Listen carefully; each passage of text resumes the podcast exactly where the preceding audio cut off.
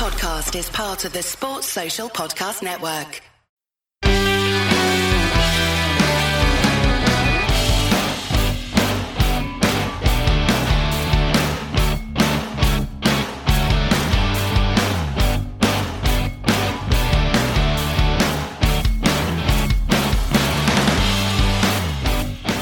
So, hello and welcome to a brand new episode of the DNF1 F1 podcast, the independent F1 podcast show where we talk all of the latest gossip, news, and events in the world of Formula One.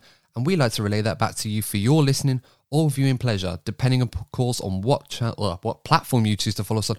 I am terrible today. I'm, I'm going to roll with it anyway, Courtney, because I've done about three or four of these now.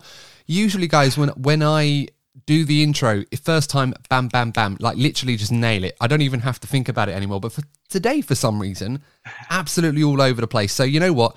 The intro's there sort of. We'll just roll with it anyway. Regular listeners will know exactly what i'm going to say anyway better than i do. But look courtney thanks for joining us once again. Obviously you know co-hosting this with me and and there's quite a lot to talk about. You know even though the the race itself the turkish grand prix that we'll get into in just a moment it wasn't a highlight on the calendar, I suppose, compared to some of the other races that we've had. It certainly wasn't as dramatic as what we saw in Turkey, uh, what we saw in Russia, I should say. But we've had quite a lot of things go on today and quite a lot to talk about. So we're going to get into it. And of course, first things first, we should address is Valtteri Bottas getting his first win of the season, his first win in Formula One since the Russian Grand Prix last season. Well overdue. And, you know, it it's it, whilst it was overdue, it certainly didn't seem that way. The way that Valtteri Bottas drove today he was absolutely flawless, consolidated his qualifying position that he inherited owing to Lewis Hamilton's uh, engine penalty, and he never looked back from the absolute start and drove to a brilliant result today on World Porridge Day, no less. Um, so you know you can make the comparisons all you want. I'm sure Valtteri had a healthy dose of porridge to sort of give him the energy today. But first things first, Courtney dissecting that major headline from the race, Valtteri Bottas getting the win. How critical a day, a performance was this from Valtteri Bottas in getting that win? Um, I'd say that Valtteri's performance today is probably up there with one of his best for Mercedes. Um, it was flawless in tricky conditions. You know, we saw other drivers struggle with the tyres, um, but Valtteri was pretty spot on. Yeah, yeah, yeah. As I said, pretty flawless. Um, obviously, the scenario with um, Lewis taking a penalty helped him towards the win. I think Mercedes have been strong all weekend, but at the end of the day, I was very critical of Valtteri uh, the way that he defended against Max in Sochi, but he, did, he literally didn't look back this weekend. You know, he didn't really come under any real pressure from who has been one of the drivers of the season in Max Verstappen. So I think I think Valtteri's as I said, one of the best performances in his time with Mercedes, and I'd say he probably drove one of the best. Is probably one of the best performances on the entire grid today.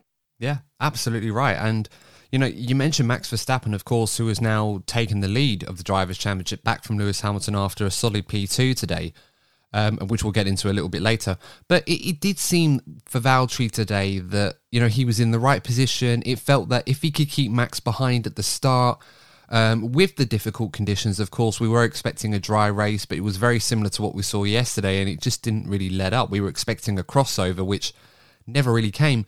But Valtteri managed to handle the early pressure uh, that Max put on him, and every time Max tried to pick up his pace, Valtteri just always seemed to have an answer. I mean, is there something to this from a mental side uh, for Valtteri Bottas? Because I mean, we've talked in the past, Courtney, before about how Valtteri Bottas sometimes he looks a bit little bit lost or he's looking like mentally he's not really there at the moment in the car and that there are some days where he's absolutely missing compared to what Lewis is doing.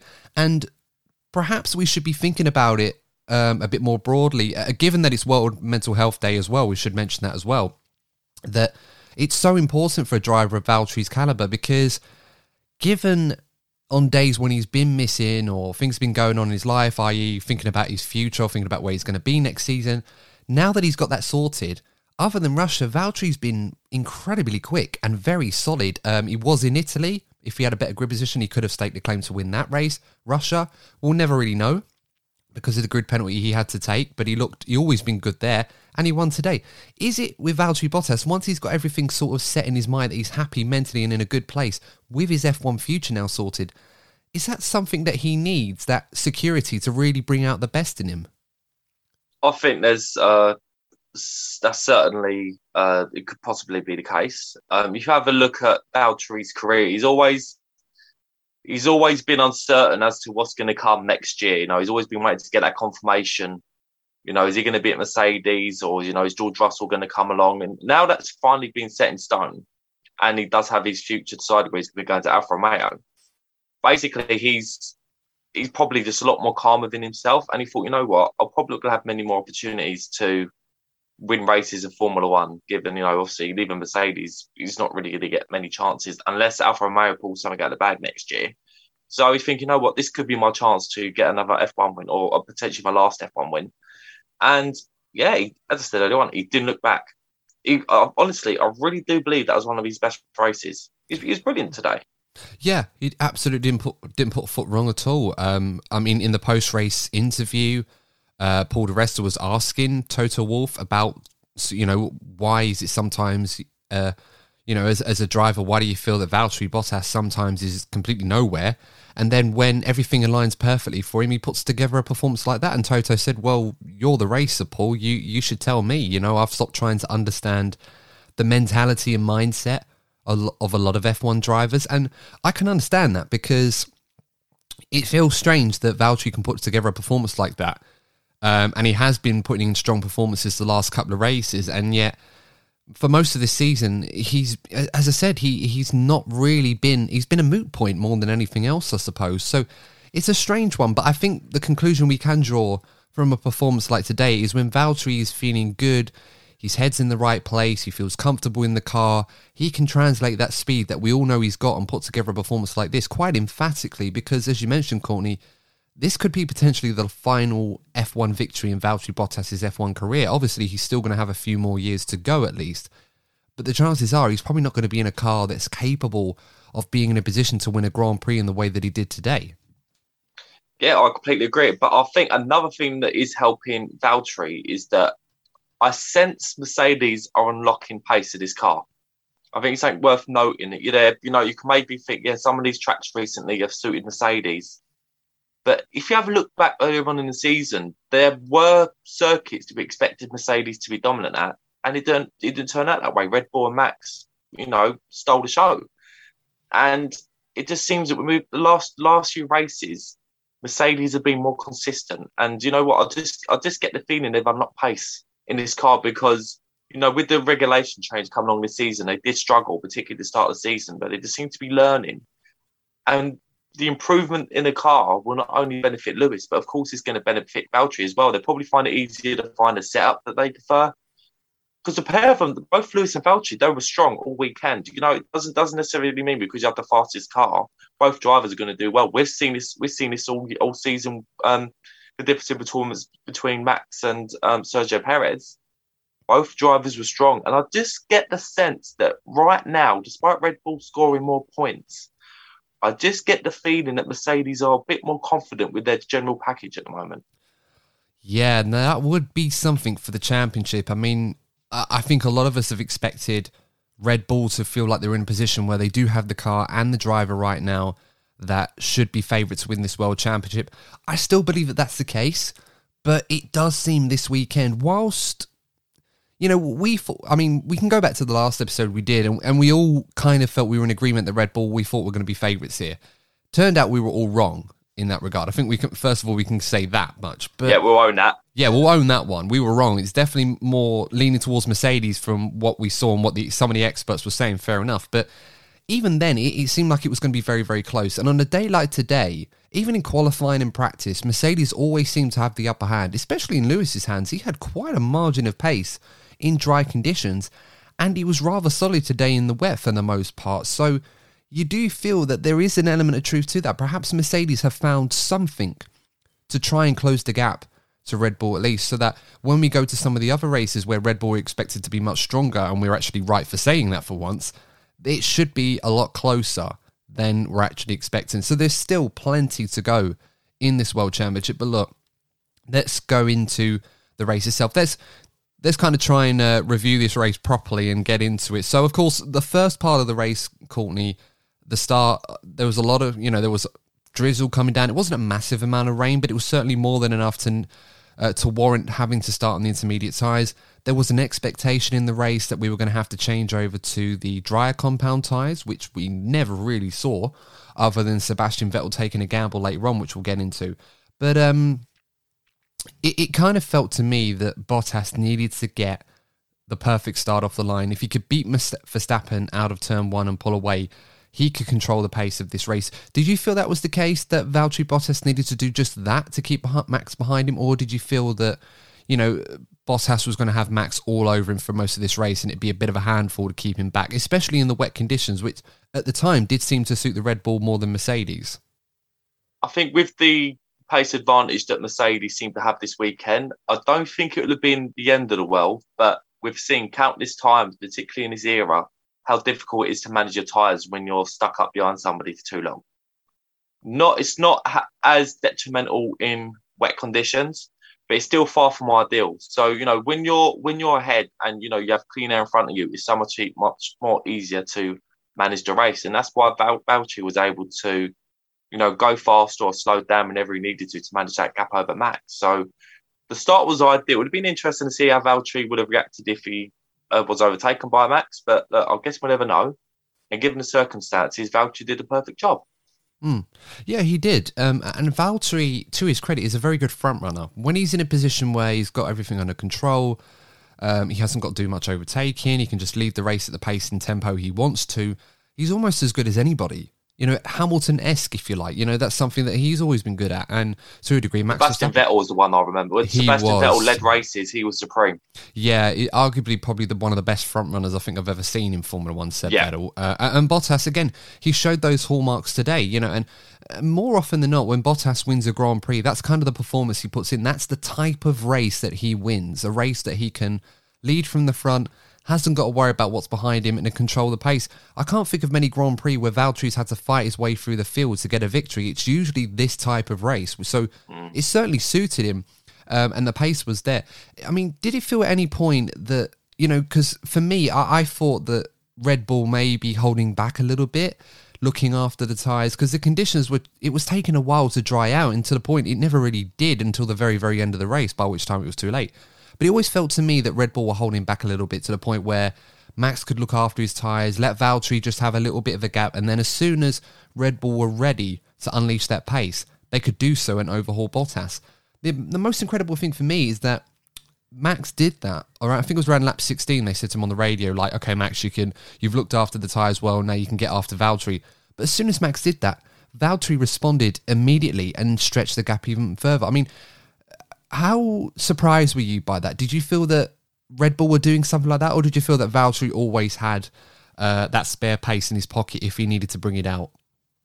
I think when you're watching a race live, um, particularly when it's raining, you never count your chickens when you have a look at the timing screens between the drivers because some drivers just perform so much better in the wet conditions. So it could go from like a five second gap to a two second gap within a uh, within a lap for example. So I never take the timing screens too seriously because you'd always see like a, a jump of maybe, you know, half a second a lap between Max and Belgium. And usually it'd be like a, a tenth or two in dry conditions. So it's very difficult to really gauge. But generally speaking, it did look like Valtteri was managing it because there was that, that that phase of the race you mentioned where Max got a little bit closer, but that didn't last any longer than maybe three or four laps. And then Valtteri stole the charge again. So it just seemed that they had a manageable gap to cover the, the pit stops because we all know obviously how uh, pivotal the pit stops can be, particularly given how Red Bull are do seem to be the strongest in the pits. So they just, I just think Mercedes made the manageable gap to Max, and it just it just seemed that um, Valtteri's side of the garage had it all completely covered throughout the race. Yeah, they certainly did. And um, you mentioned the pit stops, of course. Red Bull today they had a much better day in the pits. Um, there's a lot more human elements that are going into these pit stops now that have kind of hurt Red Bull more than the rest because Red Bull use a lot of sensors and AI equipment, if you like, to kind of help them produce these mega fast pit stops. Today, they were more like their old self in that regard. So they managed to finally get on top of that, especially Verstappen. I think it was like 2.1 seconds, which was probably the fastest stop that they've done since they set that record 1.88 pit stop a while ago. But um, You know, so yeah, you're right. Mercedes did seem to manage that well with Bottas's race. It seemed like a quite an easy race for them to manage for him, uh, and most of the focus was on Lewis Hamilton, quite rightly, who himself he was making quite a few overtakes early on in the race. Um, excuse me, I remember him getting uh, Seb Vettel uh, at turn 12 round the outside really, really nicely um, on the first lap. Seb wasn't really going to fight that. I think he knew that Lewis was not going to be racing him today. So um, obviously, Seb fought a little bit, but obviously saw Hamilton and thought, you know what, as much as I like fighting against Lewis, it's just not going to, I'm not that guy at the moment. It's just not going to happen. Um, one incident we probably should look at, a couple of incidents early in the race, were involving Fernando Alonso, who mm-hmm. did an incredible job in qualifying. You know, he was starting P6, looking very, very solid. And uh, he, he went for a very bold move around the outside of turn one to try and overtake Pierre Gasly. And he very, very nearly pulled it off. Um, but then he got tagged by Gasly um, on the exit of turn one, which sent him into a bit of a spin, which pretty much ruined his race completely. Um, I mean, how did you see that incident, Courtney? Did you feel that um, that was Pierre Gasly's fault and that the five second time penalty and the two penalty points he got from the stewards as a result were fair? Or, or did you feel that that was just a racing incident purely and simply because Fernando was well actually no you know what I'll, I'll, let you answer that first before i give yeah. my because i don't want to answer the question and then ask you because i do have yeah. a, anyone who listens to the show does probably would have figured that i do have a tendency sometimes to offer my opinion in the question almost as if i'm answering the question for them and then that ask enthusiasm them. adam that enthusiasm you yeah have. I, I just got to know when to like yeah but yeah go for it right i'll go ahead i'll fire away um i personally believe that the five second penalty was harsh. I think, first of all, it was a first lap incident, which we do usually deem as racing incidents. We've gone through the, the, this debate throughout the season, you know, some of the battles we've seen. But also, if you have a look through the replays, Gasly was actually sandwiched between Perez on the left and Alonso on the right. And I don't think actually, again, given the conditions that these drivers are in, I think it's very harsh to give Gasly a penalty. He didn't, he didn't really have anywhere to go. So I think I think it should have just been deemed a racing incident.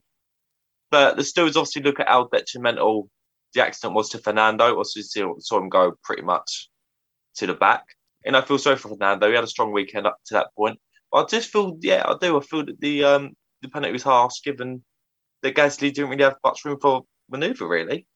Mm. Well, no, that's very, very true. I mean, I thought he had a little bit of room on the left hand side. I don't think Perez squeezed him as much as Gasly made out at the time, but only Gasly can only see so much in that position in the cockpit. Mm. So it probably looked like Perez was right on him and he was trying to give him enough room. So if someone's steaming around you on the outside, there's not much you can do about it. I mean, the way turn one's kind of undulates, especially in the wet conditions when it's a complete unknown. I mean, Alonso literally just went for it and hoped the grip was there, and he almost pulled it off. But um, I thought the penalty was very, very harsh. I don't even think it was Gasly's fault. I think it was just one of those that, look, it's the first lap, track's wet conditions. No one really, really knows how much grip is there. Alonso's gone for it at speed. And even if they didn't make contact, I don't think Fernando would have completed that move on the road. He did seem like he was drifting away over over the white line onto the curbs for all four wheels. I mean, he was halfway there already. Um, and anyone that's been watching this weekend will know that you know any moves over the white line will be, you know, they won't be able to complete that. Uh, times have been deleted in qualifying yesterday over that and stuff like that. So for me, I, think it was incredibly harsh. Um, I think it's important to talk about the state of the student at the moment in F1 because there's a lot of inconsistency with these moves. And we've seen these kind of incidents that kind of go 50 50. Either the stewards don't punish it or they do.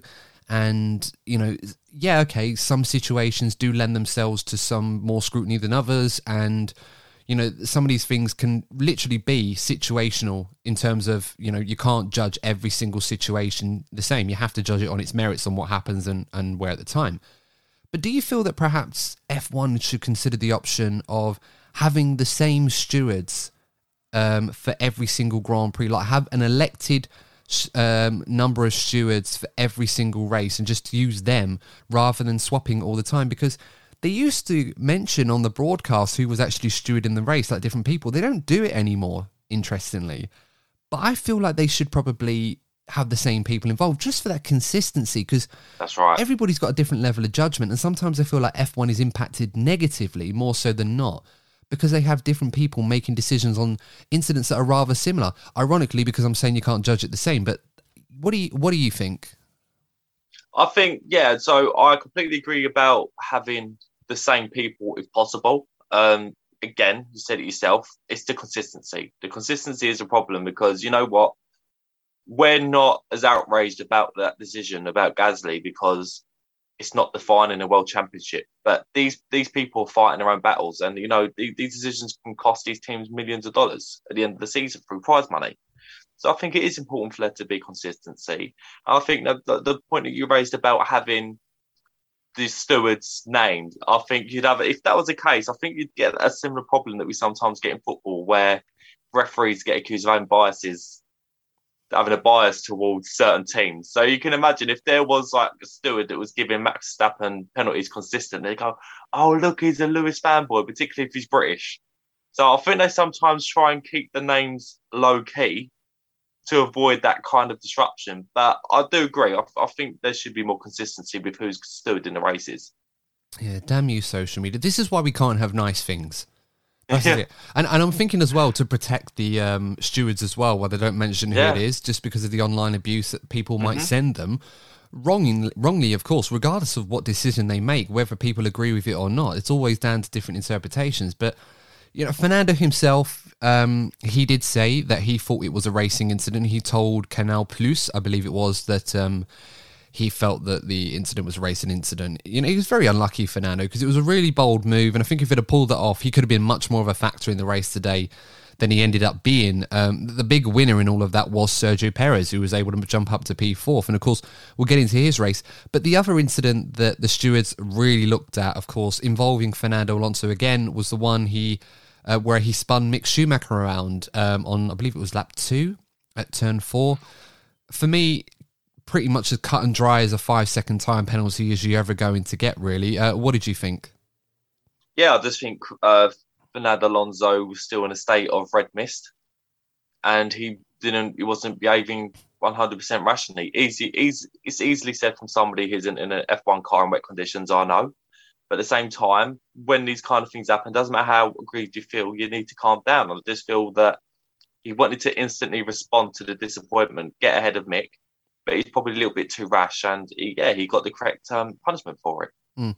And it was a real shame as well for Mick Schumacher because he still drove a relatively good race today. I mean, he only finished ahead of his teammate. There weren't any retirements at all in a wet race, which was an achievement in its own right. So well done everybody for that. But um, yeah, he still finished ahead of his teammate quite convincingly, despite being so far behind at the beginning, and he put together an incredible qualifying performance. So I feel for Mick Schumacher, but again, he was still able to show this weekend throughout the whole of it, other than that incident which weren't his fault, that he's still improving and that I'm pretty sure teams are going to be taking notice of Mick Schumacher, especially from what he did in qualifying. It was very, very impressive. Um, just looking on to the next incidents uh, throughout the race, um, one person I did want to talk about as the race was going on was Sergio Perez because Sergio Perez um, and Lewis Hamilton as well. Actually, no, let's, let's talk about Lewis. Um, we can get onto Perez in just a moment. But Lewis, of course, he had a very, very different objective today than his teammate Valtteri Bottas and Max Verstappen, for example. He started 11th on the grid after securing pole position quite emphatically, uh, getting his 102nd pole position his job was very much to try and slice and dice his way through the field in the same way that Max did in Sochi. Um, and in the early parts of the race, Courtney, it did seem that Lewis was going to make that charge happen to the point where he might have been a factor for the race win today. Uh, he got past Vettel early on, struggled a little bit to get past Tsunoda, but he managed to clear him, him as well. And then he managed to get past Norris and then Pierre Gasly as well and Lance Stroll. So in the early part of the race, I think it was like 16 laps in, Lewis was already up into fifth position, I believe, or sixth place, something like that. Um, did you feel at that point that Lewis was, um, you know, reaching meeting those expectations where you thought he'd be, and perhaps he could factor for a podium or race win? Yeah, um, when you look back through the race itself, I think he spent a little bit too much time behind Tsunoda, which actually cost him a lot of time. If you have a look through the amount of time he would have spent behind him, um, but he made some great moves along the way. You know, I think some of them easy, like like Stroll and Gasly overtakes were fairly simple for him, or he, he made it look easy, we, whichever way you want to take it. But yeah, it's just by that point he had too much too much ground to make up, even in wet conditions. And as we know, further on for the race, strategy had a big part to play of where he finished.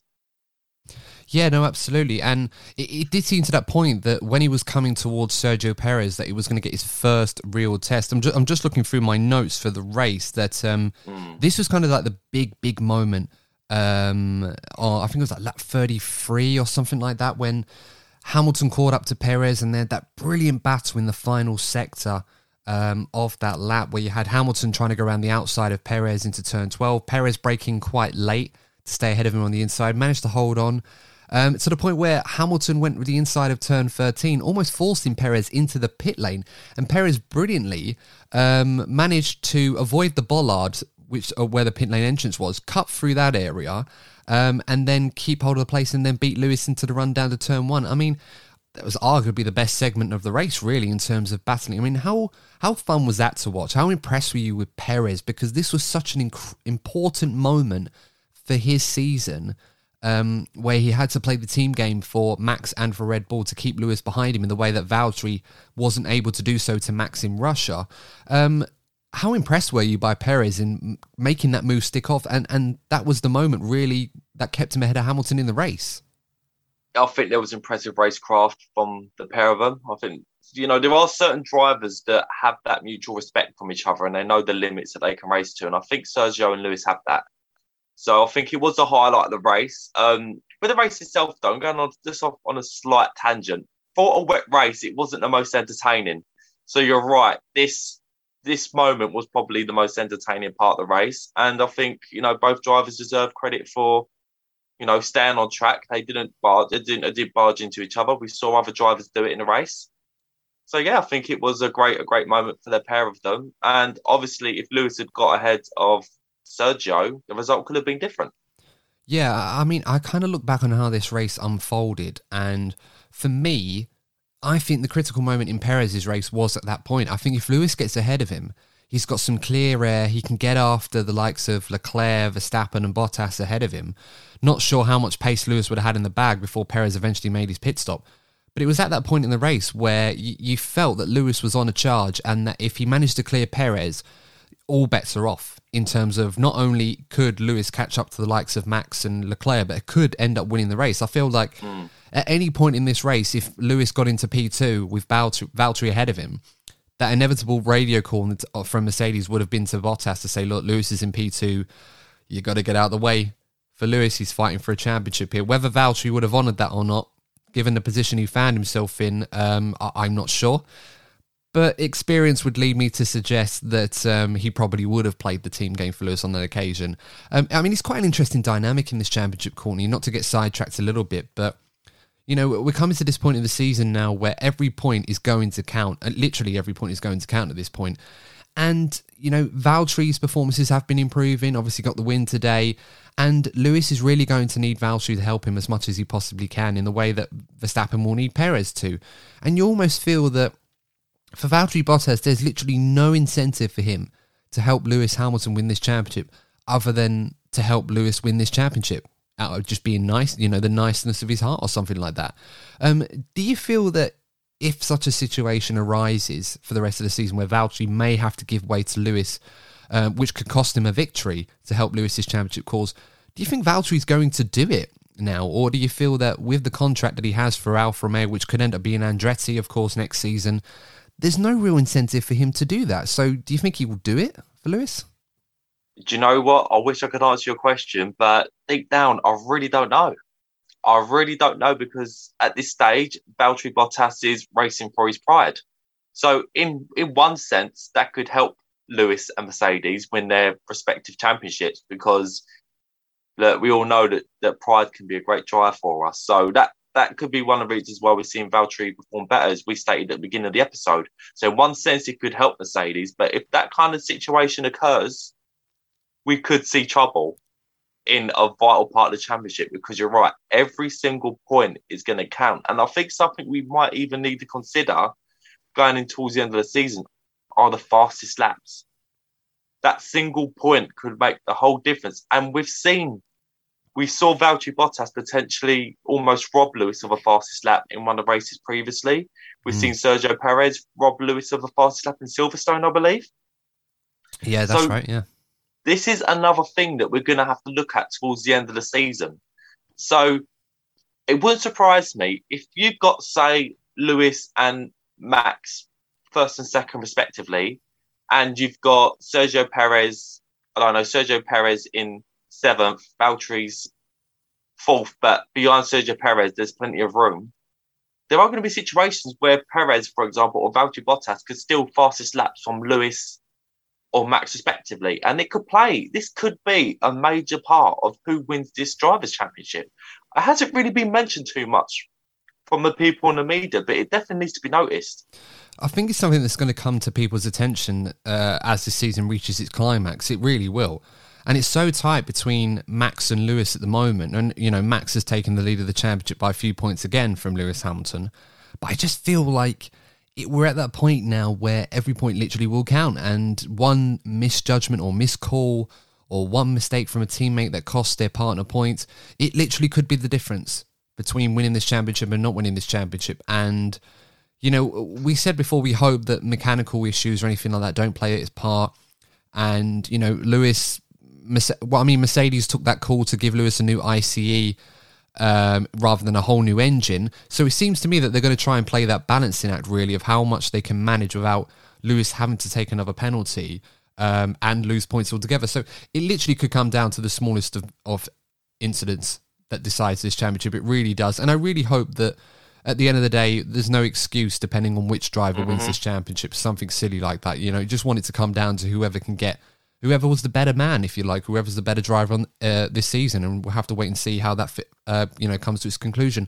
Um, you know, we, we got to the critical critical point of the race, I should say, with Max Verstappen obviously making his first pit stop. Now, it seemed to be at that point in the race, Courtney, where Daniel Ricciardo, I think he pitted on lap 22, lap 23, and on the radio, McLaren had said to him, do you think that uh, a new set of inters would you be much faster? He said, yeah, definitely faster. But at the time, it didn't really seem to work for him, and he was down in 16th, 17th place. He was struggling behind George Russell. He just couldn't go anywhere. Where mm. Carlos Sainz, of course, we'll talk about him in a bit. His race was was brilliant in terms of how he managed to get his way through the field. Ricciardo just struggled, and he didn't have anything to lose. But there was always that worry, as we saw last year, that teams that wanted to pit for new inter tyres, the track just wasn't drying out which meant that those that were on the worn, dried up intermediate tyres that were basically acting like slicks, they were still having a benefit rather than those on new inters who the tyres were just heating up and they were sliding all over the place and they just weren't getting the benefit for the first seven or eight laps. So it seemed that way for a while, but then Verstappen was the first to blink of the lead runners. He did so, made a relatively quick pit stop, as we said already, and he seemed to be okay. And then, of course, Perez and Bottas responded in kind, which left, of course, Charles Leclerc out leading for Ferrari on merit on old tyres and Lewis Hamilton going with him. Did you feel at the time that that was the right call to bring those guys in at that point? Or did you feel that perhaps they were potentially sacrificing track position for reasons we're going to get into in a moment? Do you know what? I was kind of getting flashbacks from last season where Lewis put that masterclass in and, eh, you know, effectively turned those intermediate tyres into slicks. But I think the thing that we forgot is that there was an almost continuous drizzle going on this year, whereas the track was drying throughout last season. So the the the the, the slicks didn't really have as much as an effect. Um, you know, which goes into the debate we're going to mention later on in the race. But I think the main problem was when you put those in, intermediate tyres on, as you've already said, the first six or seven laps, with the graining, the drivers were markedly slower. So that was the big dilemma that once they saw what happened with Ricciardo, that was the big dilemma that every single driver had to think about when deciding whether to pit or not. Yeah, I mean, everyone was sort of thinking about the crossover and more specifically when that was going to be. At some point in the race, they said halfway it might end up being a crossover to dries, uh, perhaps later on in the race. It never really happened. And with the track surface being a big improvement on what we had last year in terms of grip, I always felt there was going to be someone that might try and be a bit bold and take that risk and go for dry tyres. And in the end, that was Sebastian Vettel for Aston Martin on lap 37, who put on the medium tyres, come out of the pits on, and I looked at his tyres and I thought, I saw the yellow wall strike Warner, and I'm like, oh god, he hasn't put the mediums on, has he? And heaven behold, he did. And I just thought, he's struggling to come out of the pit lane. Surely, immediately he's regretted this decision and he was all over the place going off the track and just sliding off. It, it just goes to show that even when there's a dry line forming on the circuit, if you can't find it or you, you get those dry tyres onto any wet, damp patches, you're just going to be aquaplaning everywhere, even when there's not much standing water. So evidently we saw that that was not the right call to make. I mean, in their position, Courtney, I suppose you can forgive Aston Martin because at the point Vettel was out of the points um, and was falling down the order, it just had nothing to lose really. But um, I'm wondering who made that call really. Was it Vettel? Was it Aston Martin? Or perhaps a bit of both? Just throw a Hail Mary and see if someone catches it. It, it just never happened for him today. You always get that though. In wet conditions, you always get one of either the back markers or the midfield teams that don't really have much to lose or could find themselves being a hero of the race. So in a way, you can't blame them. But you know, what? they took a gamble and it didn't pay off. It's as simple as that. So obviously, it looks embarrassing the way he was slipping about. But at the end of the day, pace wise, Aston Martin weren't really there. So they thought take the gamble, but yeah, it didn't. It didn't work out, unfortunately. No, it's a shame because um, you know Vettel, he usually goes well around Turkey. Uh, you know, he got on the podium last season for Ferrari. Um, you know, and today it just didn't really work for him. His teammate had a good day, Lance Stroll, but it just didn't really work for Vettel. Unfortunately, uh, he took that sort of hero strategy gamble, and it just really didn't pay off for him at all. It was the wrong call to make at the time, and I think Mm. It's one of those where I don't even think Aston Martin believed it was the right call. I think they just kind of threw the dice and hope that it will pull up their lucky number. And unfortunately, it wasn't to be today.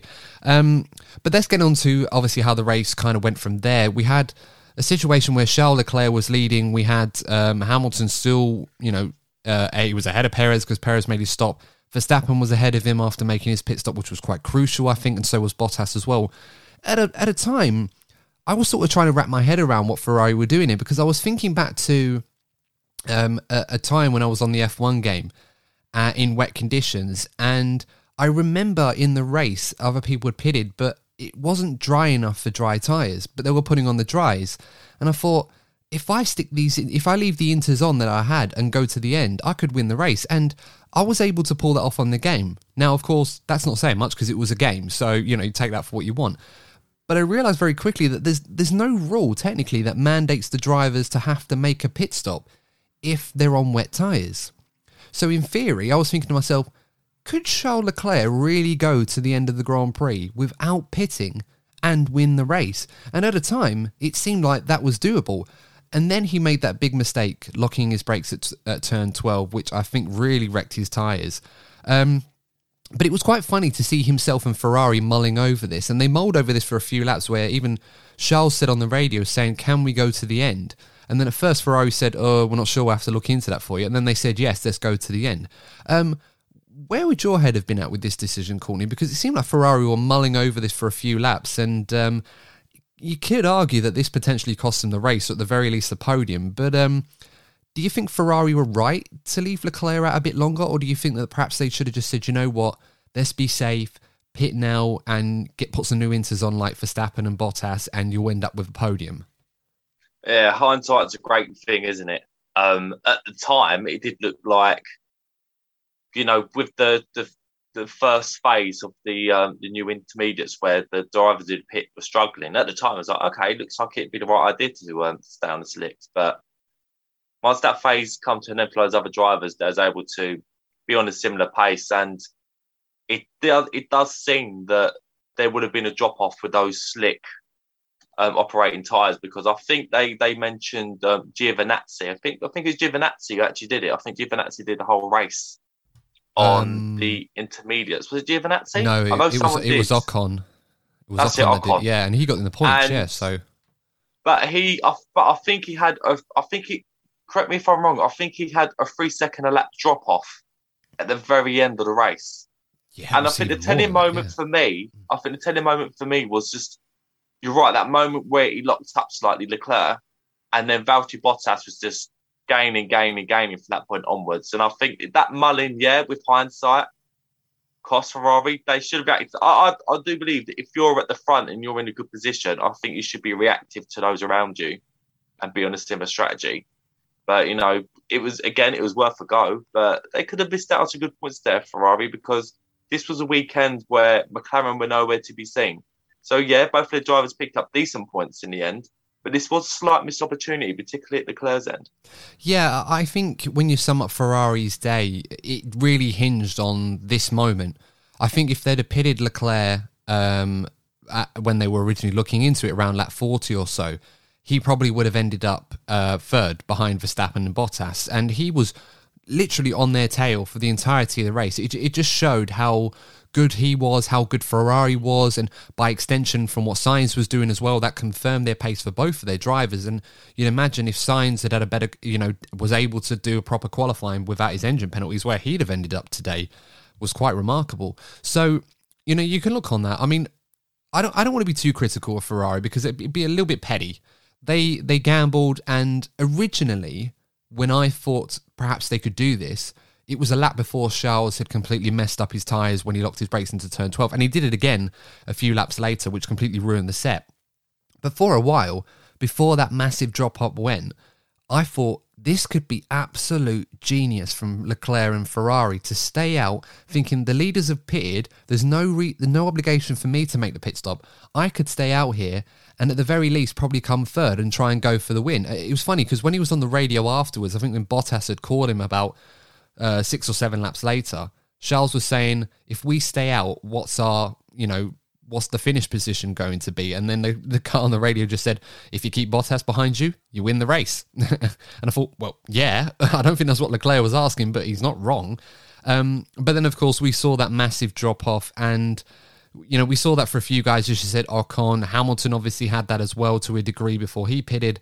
And uh, it, it's a shame it didn't work out, but I, I don't think Ferrari should be too disappointed. I think they would be happy with P4 in the end for Leclerc. Um, you know, a podium would have been nice, but their pace has been pretty good. And, you know, this weekend, hopefully for them, it will go more like that in other races. But, um, as you said, Courtney, you mentioned Leclerc's part in that as well. I, I, as I said, probably the wrong strategy call in hindsight, and, and Leclerc didn't exactly help either with his mistakes as well. Sometimes it's just one of those where you can't really be right if you're Ferrari. People would have said they're too conservative. If they'd have pitted him earlier, they gave away a chance at a win um, or they just gambled and it didn't work out for them. So it is what it is for Ferrari, but I don't think they'll be too disappointed this weekend. But um, on the subject, of course, it does get to Lewis Hamilton at this point because Bottas has passed Leclerc, he's retaken the lead.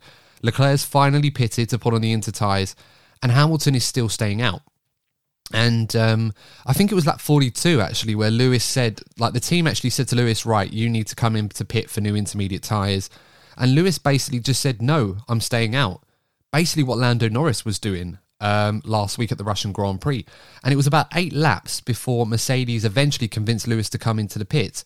And, and Lewis was saying, well, look, I'm not giving up position. I'm not giving up time here. I'm in a good position at the moment. Um, I, I, think he was he he was running in P2 or no, not P2, P3 or something like that. And yeah, it was P3. He was ahead of Perez and Leclerc. And uh, what was interesting is what came after the race, Courtney, because obviously we saw Lewis made his pit stop. He was complaining on the radio because he was ahead, just ahead of Gasly, and he'd lost out to Leclerc and Perez, and he was moaning about the strategy. But what was interesting is um, on the team radio, they were talking about the pit stop and that they were protecting him about the weather and the tyre drop off and everything else.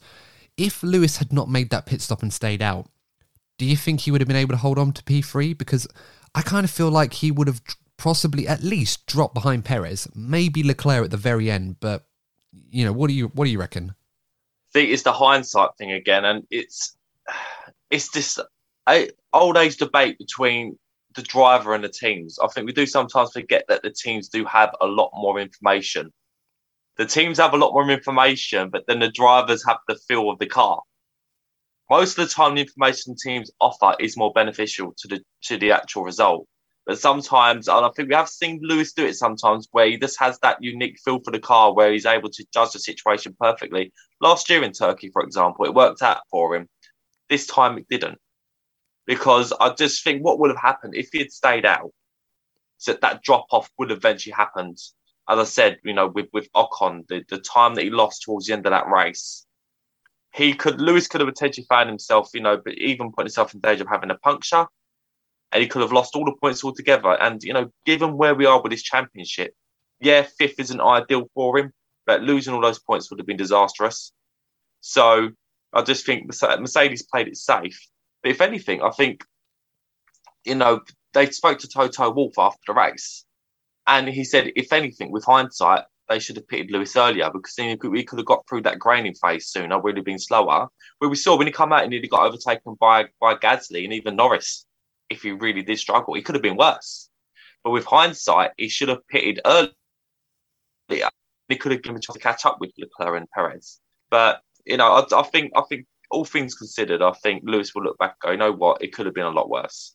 Yeah, I mean, he was understandably frustrated because he obviously felt that he mm. could have made those tires go to the end. And it would have been fun to watch, but I just can't help but feel that he'd have feel he would have felt that drop off massively, and he would have suffered to hold on to P3. Definitely not from Perez, but um, you know, would Leclerc have got him? I'm not sure. He might have been able to sneak P4. It depends on how big the drop off was because Leclerc went through that phase with the new tyres where he was struggling, um, you know, to get the tyres in the right window because they were overheating, he was sliding about, and then, you know, it almost put him into the clutches of Hamilton and Gasly. And then, of course, Leclerc got himself sorted and managed to get on with it and just drive up the road, leaving Lewis behind. And it just felt like once Lewis was going through that phase as well, he left him into a position where he was in trouble too. But you know, we'll, we'll, never know. I think at the end of the race, I think you're right. Lewis will probably look back on this and feel like, you know what, I probably should have pitted earlier.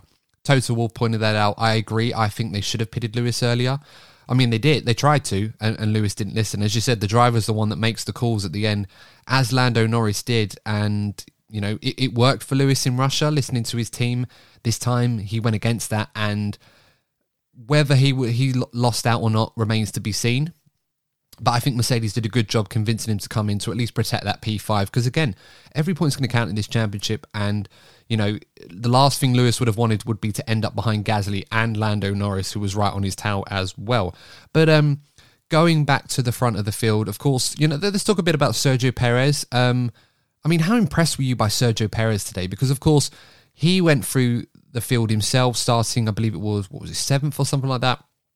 Uh, you know, it's not great qualifying worked his way up to P4 on the first lap, stayed with the leaders to a degree, um, but then, of course, looked after the tyre as well, and towards the end of the race, started to make his move where he overtook Leclerc at the end, uh, playing the right strategy, of course, and was right up there with Verstappen and Bottas at the end. So, you know, how would you rate his day coming home in P3? Was this an imp- a performance that Perez needed to put together for Red Bull? It was needed, and it was a you know the performance was one of his best this season. You know, not only his attacking drive and his defensive driving against Lewis as well. His racecraft was spot on today. You know, there's still there still is a, a performance gap to Max, but let's be honest here, not many drivers are going to be able to keep up with Max. So you can't completely judge him based on that. But his racecraft, again, in in potentially difficult conditions where you don't really have as much uh, room for maneuver, he did well. He put in a good performance, and Red Bull will be hoping and will need more of that if Red Bull are to win these constructors, because right now Mercedes do have an edge. So they need more performances like this from um, Sergio Perez. I think Mexico is going to be a very interesting race because Perez could be on a different level for that one. That's going to be an amazing weekend. Yeah, absolutely. I'm certainly looking forward to seeing how he gets on there. Who knows? He may end up winning that Grand Prix. That would certainly be a sight to see for the Mexican fans. But um, yeah, this was certainly a weekend where Bottas and Perez in particular really needed to step up for their teams to help their lead drivers, and they very much did their part um, to a degree. Um, let's talk about Max Verstappen. Um, there's not really too much to say on his race today because he'll be happy with how it turned out in terms of the result. Of course, he would have wanted to win, but there are just some days where you just don't have the package to win the race, and you have to do the best job you can. He's had that a few times in the last couple of races. I don't think it's a trend where Red Bull are worried and that they're now no longer the fastest team. I just think we've gone to a few circuits now that Mercedes have enjoyed a lot more than they have. And um, they've just not been able to be as brilliant as they have been. It's just how it goes sometimes in Formula One. But um, his thoughts on today's race was basically the hardest part of it was staying awake. It certainly wasn't the most exciting one for him. It was quite quiet. He wasn't fast enough to beat Bottas today, but he had a bit of pace. a 2020 throwback. A little bit, yeah. Only this time it wasn't ambitious to try and see if he can ruin Mercedes' day. It was more about the bigger picture in the championship. So, you know, despite all of that, Courtney, would you say Max Verstappen will be going home a rather happy man, knowing that the important part is done in that he's retaken the lead of the Drivers' Championship, hopefully going into races that Red Bull should expect to be favourites again? He'll be happy with the with his own personal performance and obviously the fact that he's leading Lewis in a championship. But he did comment saying that he feels that they need more pace to beat Mercedes in the rest of the season. Look, obviously every single driver wants to have more pace. But I think it's the first time where we've seen Max and Red Bull comment about needing more pace. They've always been sort of in in a quiet way confident that they can beat Mercedes at most tracks. Maybe I'm reading too much into this. And we will be going into circuits where Red Bull should be favourites. Like I look at particularly I look at Brazil and Mexico, for example. I expect Red Bull to win those two races convincingly. But for the rest of the races, it's going to be very interesting to see where Red Bull are compared to Mercedes because I think Red Bull picked up on the fact that Mercedes seem to be a bit more consistent pace wise. So I think they're getting a little bit nervous because they, they can they can see the end in sight. They they might feel that you know it's possible for them to win this. I think they're getting a little bit nervous about the, the improvement from Mercedes and Max. I think that's the first time I've heard Max comment about that, and it's interesting. It was it was interesting for me anyway. Yeah, he's usually been quite relaxed about this championship. He's not really been worrying about it too much. I mean, he did say. Um, I think it was the Russian Grand Prix press conference when Lewis was saying, "Oh, I don't know if Max is thinking about it too much or he's having sleepless nights. And then Max kind of took it the wrong way, saying, "Well, he obviously doesn't know me because I'm thinking about it all the time." That that's the press for you. You know, they can only give you so much context for what's being said, but um, it, it does feel like Max Verstappen has got this on his mind a lot more now. Now that he can see the end in sight and that he's got the lead again and he knows Mercedes are certainly making improvements. I mean, I, I, don't know if it's Mercedes adding stuff to their car that we're not aware of. I'd be surprised if it was that. It could well be that Mercedes are just finding more out about their car and are able to extract more out of it. It's very much a learning curve with them, as it often is with Mercedes in this turbo hybrid era. They always seem to find more pace out of their car every race that we go to. Um, whereas other teams are just better at unlocking their performance from the get go. That's just how it goes sometimes. So it's certainly not over by any stretch. But yeah, a day like today, I, I think for Max Verstappen, whilst you know he's not won in a few races now, so obviously he want you know since Zandvoort, so he's obviously going to want a bit more pace in the car. Um, we'll just have to wait and see. I don't think he should be worried too much just yet. I think he's gone to quite a few races now where I think we expected this to be the opportunity for Hamilton to build up a bit of a lead in the championship the fact that not only has he not done that, but Max is actually leading the championship himself should give him a lot more confidence in that he's got the advantage. He's not the one that has to do the chasing. He's the one that can control the race to his tempo and his pace. And we're going to go to a few circuits now where we're expecting Red Bull to be a lot stronger. So um, it's all going to be vital. I feel. It will. I think Austin. that's going to be closer than I think a lot of people think. I know we said Red Bull could do well there, but Mercedes and Hamilton historically have been incredibly strong mm. at Austin.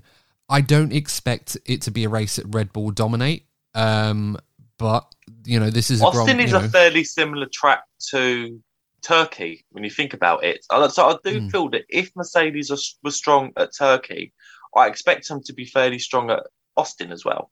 It's a nice blend of high and mid speed corners, and then you've also got a few slower sections as well, which should um, you know, kinder to the attributes of both cars in certain degrees. It just depends on how they set these cars up. I mean, we went to Turkey this weekend, which is still relatively unknown if you think about it, with the new surface and everything else. I mean, the teams would have tried to guess of what the set, ultimate setup would have been. And I think, in a way, Red Bull probably got it wrong compared to Mercedes this weekend. I think the approach that they took didn't really work out for them in the way that it has done in other circuits. That that's how it's been. So it could be one of those where Red Bull just need to go back and think, well, you know what, Mercedes did a better job than we did, but we got the points for our drivers. Mercedes got more points than the constructors, and they widened that gap. But I, as I said before, I think Red Bull's primary focus is to make sure Max wins the drivers' championship, and then if they win the constructors, that's a happy bonus, and the team can celebrate that. But um, yeah, we'll, we'll digress and move on with that one. I mean, you know, in terms of Lewis Hamilton's mindset on how he can assess how things have gone, would you say he'd be happy with uh, the the races since Zandvoort, where Mercedes were expected to be stronger? Do you think he'd be happy being in the position he's in, or do you feel like there's been too many missed opportunities from his part and Mercedes' part as well? I think at this stage, I think it's important for the team to only look forward. But yeah, if Max goes on to win his championship, I'm not going to take anything away from Max and Red Bull because they have been great. Both both driver and team have had a fantastic season. But from a Lewis and Mercedes perspective, if Max does go on to win this, they are going to look back at moments, you know, throughout the season. Like even if you have a look at like Imola, for example, Imola could have been different for him. Baku, Baku was a big one. I think some people forget about Baku, where Lewis was leading at the start of the restart at the very end, locked up massively and ended up at the back. That's a lot of points lost there. But that was when Max um, had a tyre blowout, wasn't it? So that was a big opportunity. That would have been a 25 point swing. You know, so again, that goes forgotten. So he'll look back on that in Italy as well. That if that pit stop wasn't as uh, as slow for Mercedes, he could have been ahead of Max and gained points on Max there. So I think right now, yes, look forward. But if Max wins, there's going to be a lot of regret with Lewis. Yeah, he's certainly in this fight, and you know you could argue that you know he's fortunate in some ways to be in it, but you know this is Lewis Hamilton we're talking about here. I mean, he's always in there, he's always got a chance, but it does seem this season that both drivers are now starting to feel the pressure. Um, Max has been rather cool and calm in that, but he probably expected going into the summer break that he was going to be a lot further ahead than he is. Lewis has really been fighting hard to stay in this championship, and now that he's still there at this point of the season, with the deficit perhaps in performance he's had available to him compared to Max, it it does feel like he's starting to realise or feel the pressure that he knows that he can't afford to make too many errors because his rival is punishing him with that. The same way that Max will feel that way with Lewis. So it'd be interesting to see how it goes down. But you could tell by the end of the t- today that neither driver was overly satisfied, but one in particular certainly had more to regret um, how this race went down compared to the other. I mean, Toto kind of put it nicely. He was saying after Russia, Red Bull dropped seven points to uh, Max, dropped seven points to Lewis. Today, Lewis dropped what was it, eight points to Max. So there's not too much of a, of a difference in that regard, which is one way to look at it. Um, so we'll have to wait and see how things go at the moment. But it does seem really close to call. I have no idea who's going to. I mean, I think Max will win, but you know, at this point, it's just so hard to tell from circuit to circuit. Um, let's move on to a few other drivers. We haven't really talked about too much in this episode so far. Um, big shout out to Carlos Sainz today. Driver of the day, day. absolutely yeah. fantastic. P19 to P8, and he had plenty of overtakes to make. I mean, it felt like when I was watching him in the early parts of the race, like every single lap, he was making another overtake, another overtake, another overtake. It was like DJ Khaled just going another one, another one, another one. It was like the Carlos Sainz show and um, which is a shame because the you know the alcohol sponsor that he does have obviously prohibits F1 from wanting to give him as much TV coverage as we would probably like them to because of the sponsorship they have with a rivaling alcoholic beverage. Um, and you know, as a result, but we did we did see plenty of the overtakes uh, from Carlos Sainz, and particularly at turn twelve. Um, you know, he was making so many overtakes, it's just running through the list. One in particular was um, on Sebastian Vettel, where he clipped the curb a little bit on the inside as he was making that overtake stick and then did drive into Vettel a little bit. It looked clumsy, didn't it? It did look a bit clumsy, and I thought when I saw that, oh, the stewards might give him a little five second penalty for that because whilst he was going to complete that move, he did drive into the other driver um, as a result of that mistake. And, you know, it's not Vettel's fault, there's nothing you can do, but sometimes you know th- those sorts of collisions happen. It kind of depends on who's doing the stewarding on the day really whether you're going to get a penalty. But he got away with that one which probably was you know fair enough. It wasn't one that affected vettel's race too much. It just annoyed him the fact that you end up getting hit by someone. Um, but that happens sometimes. But otherwise brilliant performance from Carlos Sainz today. From P19 to P8, the new Ferrari upgraded engine, which looked like it was working very handedly indeed. Um, how would you sum up Carlos Sainz's day, and, and how happy do you think Ferrari would have been with him today? Yeah, I think it was right to get um, driver of the day, and I think Ferrari would be encouraged by the performance that this new engine upgrade has given them. Leclerc's, you know, in and around the level where he should be at, where he's challenging for podiums at least and, you know, if it wasn't for Carlos Sainz starting at the back, he'll have been right in the mix as well. Let's not forget that. So, you know, we, we think about where Lewis could have been. You've got to remember, Carlos Sainz started at the back. So I think Ferrari would be very encouraged.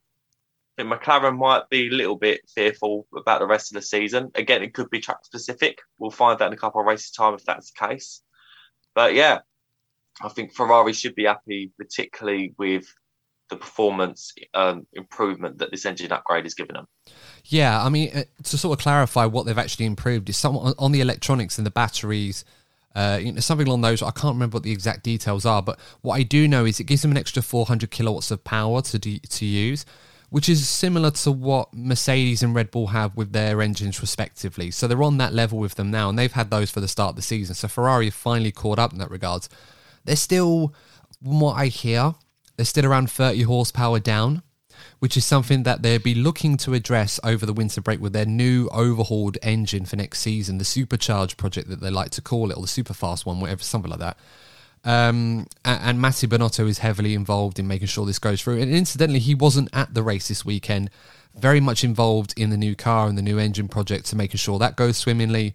So in a way, I know people say, "Oh, you know, what does it tell if Mattia Binotto, the team principal of Ferrari, is not involved at the races? I'm like, well, Laurent Mekies, who was on the Sky F1 broadcast a lot this weekend, which was quite refreshing. I don't remember seeing a Ferrari, um, anyone at Ferrari involved on the broadcast uh, in that capacity that we've seen other teams are. So that was quite nice to see. But um, Laurent Mekies has been more than capable of managing the race to race operations. If anything, he's probably better at it than Mattia. And Mattia is better where he is at the moment, working at the factory. You know, and that was the job he had for so many years, and he was the engine guru at Ferrari for such a long time in this turbo hybrid era. So he's very much in a capacity where I think he's be able to perform and oversee that project, and it's going to be critical Ferrari if they're going to be anywhere next season. They have to get that right. So I don't look at that as a bad thing. I think that's exactly what you need. You need your people involved in the right areas, and Ferrari's still doing well on the track. And and today was a good day for them. McLaren struggled. Ricciardo didn't get any points. He had, you know, very nearly got points. Ended up P11 in the, uh, not P11, P13, I should say. Uh, a mistake at the end cost him a few places. But um, Norris had a difficult day as well. You know, P7 for him, probably the best job that he could have done. Um, it, it just wasn't a track for McLaren. So the overall picture seems a bit rosier for Ferrari going into the final races of the season, where perhaps we're expecting a bit more of the same for them yeah, I mean, I'm I'm hoping we get a good battle between both of the teams. You know, because remember McLaren were riding a real high for this weekend, so I think they'll have felt humbled by the performance this weekend. They'll be hoping to bounce back in Austin. Time will tell, but I just feel that this um this upgrade, this engine upgrade, is going to make it a lot closer between the two teams. Um, just like to go back quickly, we saying about next season with Ferrari. Next season is vital for Ferrari. A team like Ferrari should be at least challenging for championships every season. They're the biggest teams, the most prestigious team in Formula One, with obviously the most, with the biggest and most passionate fan base. So they should be challenging for championships every single season. They haven't won a cha- they haven't won a championship since 2008. They won a constructors in 2008. 13 years without a championship for a team like Ferrari. It isn't acceptable. Ferrari know it isn't acceptable. Next season is a big revamp. It's a massive opportunity. I do expect them to deliver. But if they don't and they find themselves behind for another few years, that's disastrous for a team of Ferrari size. So I understand the um, the the energy and time that they're putting their best bodies into making next year work because yes, I expect it to work, but it's it's vital that next year is a successful Ferrari. Yeah, absolutely right. I couldn't put it by myself. And you know, this weekend for me, I was quite impressed with Ferrari from a tactical perspective, not necessarily in the race so much um, with Leclerc, but um, in qualifying, what they did really impressed me. I was talking about this on the uh, F1 Grid Talk podcast with F1 Chronicle yesterday, and you know, I, I mentioned that Ferrari tactically was superb in that Carlos Sainz wasn't really going to do much running other than an installation lap, and they brought him out in Q1 specifically to knock out Carlos, uh, knock out Daniel Ricciardo out of Q1, which they managed to do. Carlos Sainz managed to get him out of Q1 and peg him back and pretty much ruined his race weekend to a degree. And then they also brought Sainz out to give Leclerc a nice toe to get him through into Q2. Not that Leclerc needed it, but it was an extra insurance. And it's things like that that you don't normally see Ferrari do. Mm. Not not for many years. I mean, this is a sort of Ferrari shrewd, not shrewd in the bad way, but shrewd in like this really clever uh, tactics. They would usually pull out in the early 2000s where they were dominant. You didn't see it very, very often in latter years because they've tripped over themselves. But it was nice to see that they did that and it worked out. And it is encouraging in this fight with McLaren in the championship. If if today is anything to go by, it's been a very good day for Ferrari after what has been an incredible period for McLaren where Ferrari have just had to take the pain that McLaren have inflicted on them, and now they've been able to throw a few punches of their own, pardoning the pun of uh, a few other sporting events this weekend.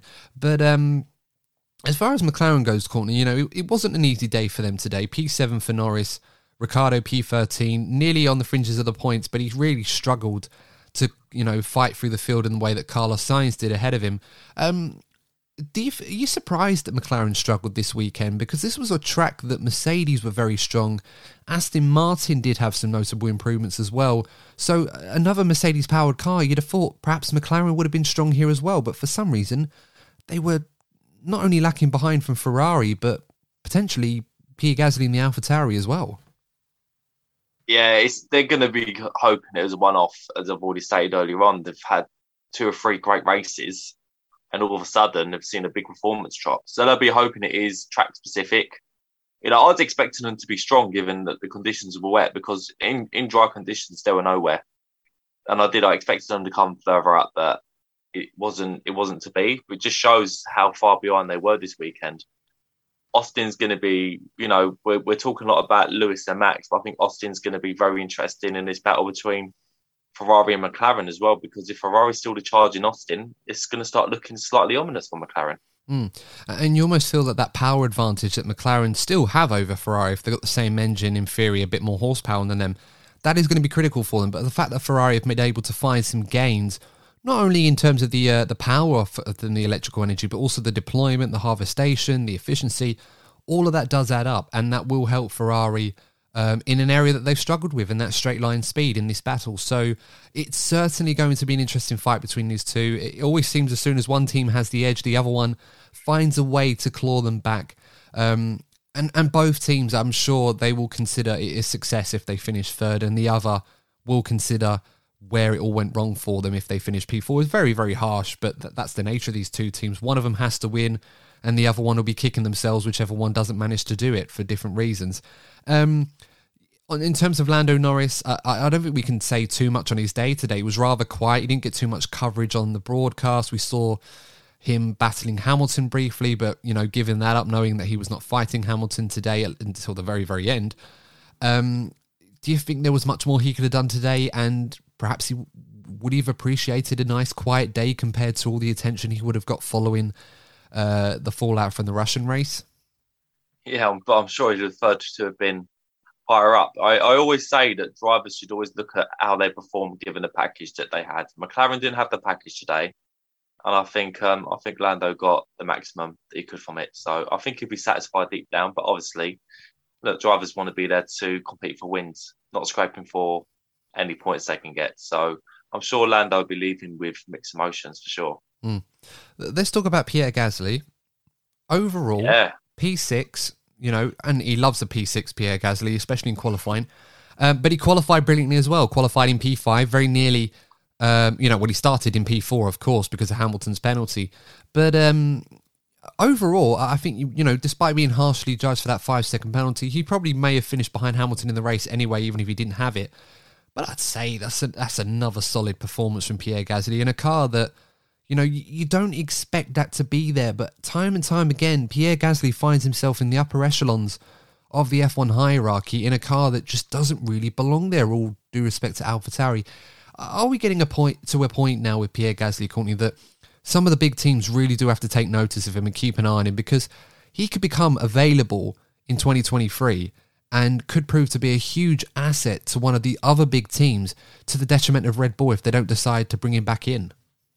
Yeah, Pierre Gasly's kind of in. Uh, I kind of put Pierre Gasly in that B category driver. You know, like an, an A category driver is a Lewis, a Max, Leclerc, Lando Norris, and George Russell. I feel will all be A level drivers. I think Pierre Gasly's the the level down. I think Pierre Gasly's would be a good number two driver for a big team or lead a midfield team like Aston Martin, for example, that has aspirations to be race winners going forward.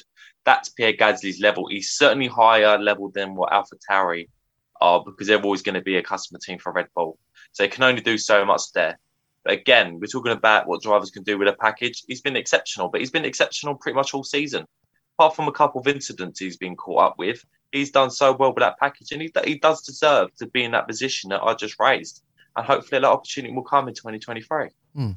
I certainly hope so because there's a lot of talent there, and I just feel like it needs to be in the right equipment Mm. to kind of exploit that better. But we'll have to wait and see. He certainly is. Uh, Certainly impressing a lot of people week in, week out, Pierre Gasly.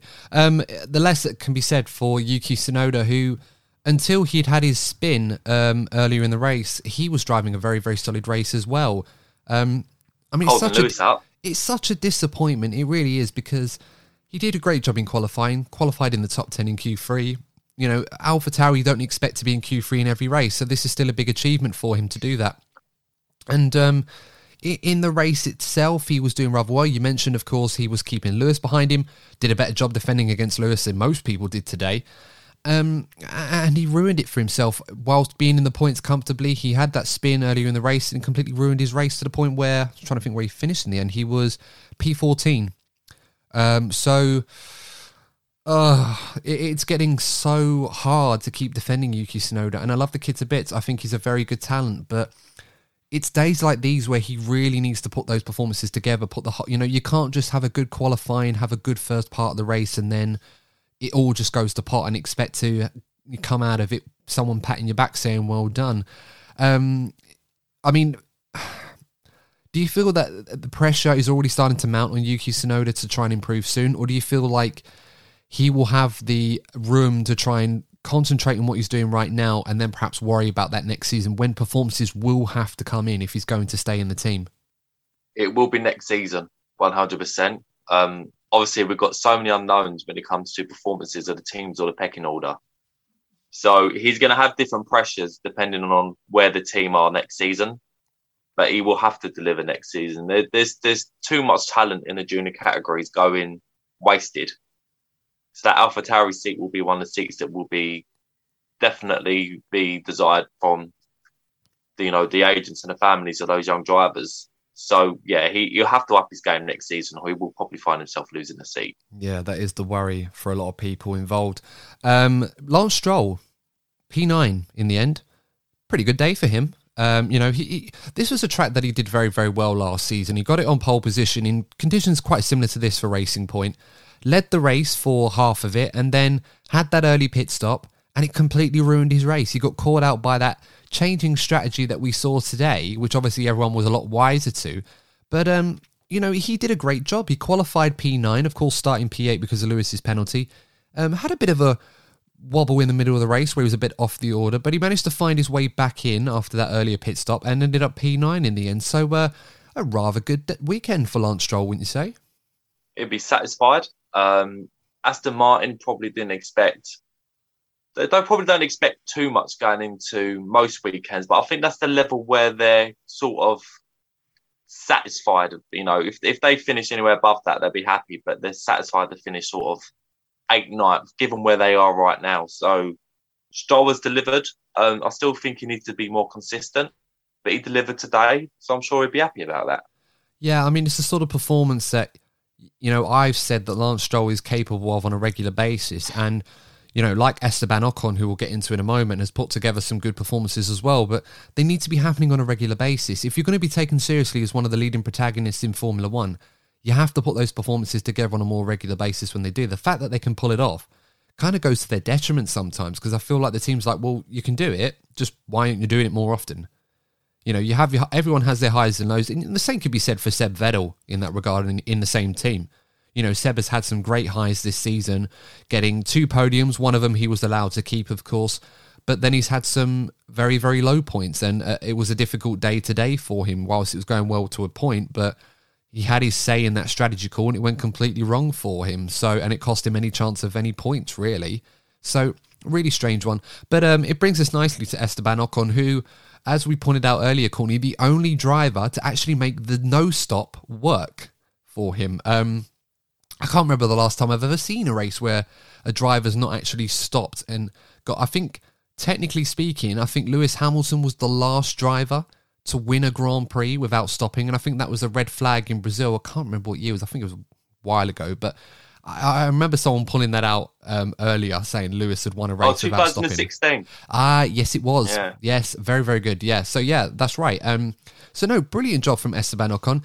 As you said, Courtney, he was dropping rapidly in terms of his lap times, but he just about managed to hold on. I think he was about seven tenths of a second ahead of Giovinazzi as he crossed the line, and he was a lap down as well, which done him a favour. Um, if he was on the lead lap, there's no doubt the Alfa Romeo would have got him. Um, so yeah, overall, I'd say a very good day for Esteban Ocon. Right when Alonso obviously had those issues and dropped those points, um, it's not many points for Alpine, but in the grander scheme of things, I think he'll be very happy with his performance today. Again, that's where you sort of expect Ocon and Alpine that combination to be really. So he'll be fairly satisfied with the result. Um, but I think that's actually the most interesting thing we can take from this race, seeing how the different strategies worked out. Because this was a very strategy dependent race, and to see that one of them did try to do the entire race on the uh, you know the slicks, and he managed to get some kind of result out of it. It's it's it's nice to see when you see some drivers benefit from a strategy that others didn't. That that's that's just a nerd in me, but it is what it is. I mean, it's got YouTube gaming content written all over it. That kind of strategy. I've a amount of times I've seen videos on uh, F1 YouTuber channels on the F1 game where they do the drive till the tires explode or the no stop challenge. You know, of course, you know in the rules if it's permitted. Um, and they end up finding themselves trying to wreck the tires and they end up lasting the whole race, but they're really, really bad and they're sliding all over the place by the end. Um, and I imagine Ocon probably felt like that as well today. But no, it was, it was fun to see. And, you know, fair play to him. He made it work. It just shows that it, it could have worked today, but under the right circumstances. And perhaps for Charles Leclerc and Lewis Hamilton, it, perhaps if they had the mindset at the start of the race to go with the no stop strategy, they might have looked after their tyres a bit better earlier on, which might have given them a better chance to pull it off later on. We'll never know, but it was fun to think about at the time. I mean, who knows what they could have done if they pulled it off? We'll, we'll never know. Um, looking down the order, I'm seeing the two Alfa Romeos in 11th and 12th. Again, it's been a while since they've been in those positions, to be fair, but um, the whole weekend, and I can tell already, Courtney, your reaction, you're like sort of half sleeping, you're just like, you know, can't be bothered with them. They have been a bit of a disappointment this season. Um, it seems more of the interest with them is around who's going to be driving for them next season. What are they going to be called next season? Will it be Alfa Romeo? Will it be Andretti? We don't know. They um, need a change. They need a change badly. Yeah, I'm just thinking that you know, looking at their performance today, qualifying's really done them in. You know, they were terrible in qualifying. They were lacking, and and it's really frustrating. I think because in practice they run less fuel than everyone else. They turn their engines up high, and they kind of give people false hope every single time that they've got pace. And then when it comes to when it matters, they're absolutely nowhere. I mean, why on earth would you do that? Why would you give people false hope, thinking that you're going to convince them that your Friday practice times that look rather good, we know aren't representative, and then you end up being so far behind on the Saturday, which ruins your race on Sunday. I mean, what is that all about? Alfa Romeo are the Burnley of Formula One. That's what they are. They just, they oh, just, wow. they, they, they, they just, they just turn up, make up the numbers, and then get a result when they need to, and then disappear again. I'm going to start calling Alfa Romeo Burnley of Formula One. There you go. Well, I mean, they're right adopting almost similar colours. That red is a bit more of a shade of burgundy, yeah. so it, it, kind of works, or claret, whatever you prefer to call it. But uh, yeah, it's a strange one. I mean, 11th and 12th today for Giovinazzi and Raikkonen. There wasn't too much to say on their races. They looked pretty solid today, but a better qualifying position, they might have found themselves in the points. There were seven tenths off of uh, Ocon in the points. So that's just how it goes sometimes in Formula One. You just got to be better in qualifying and get a better position. Um, speaking of which, of course, Williams. Um, they had a more normal day that we've expected them from this season, um, rather than the dizzying heights that they've had the last month or so.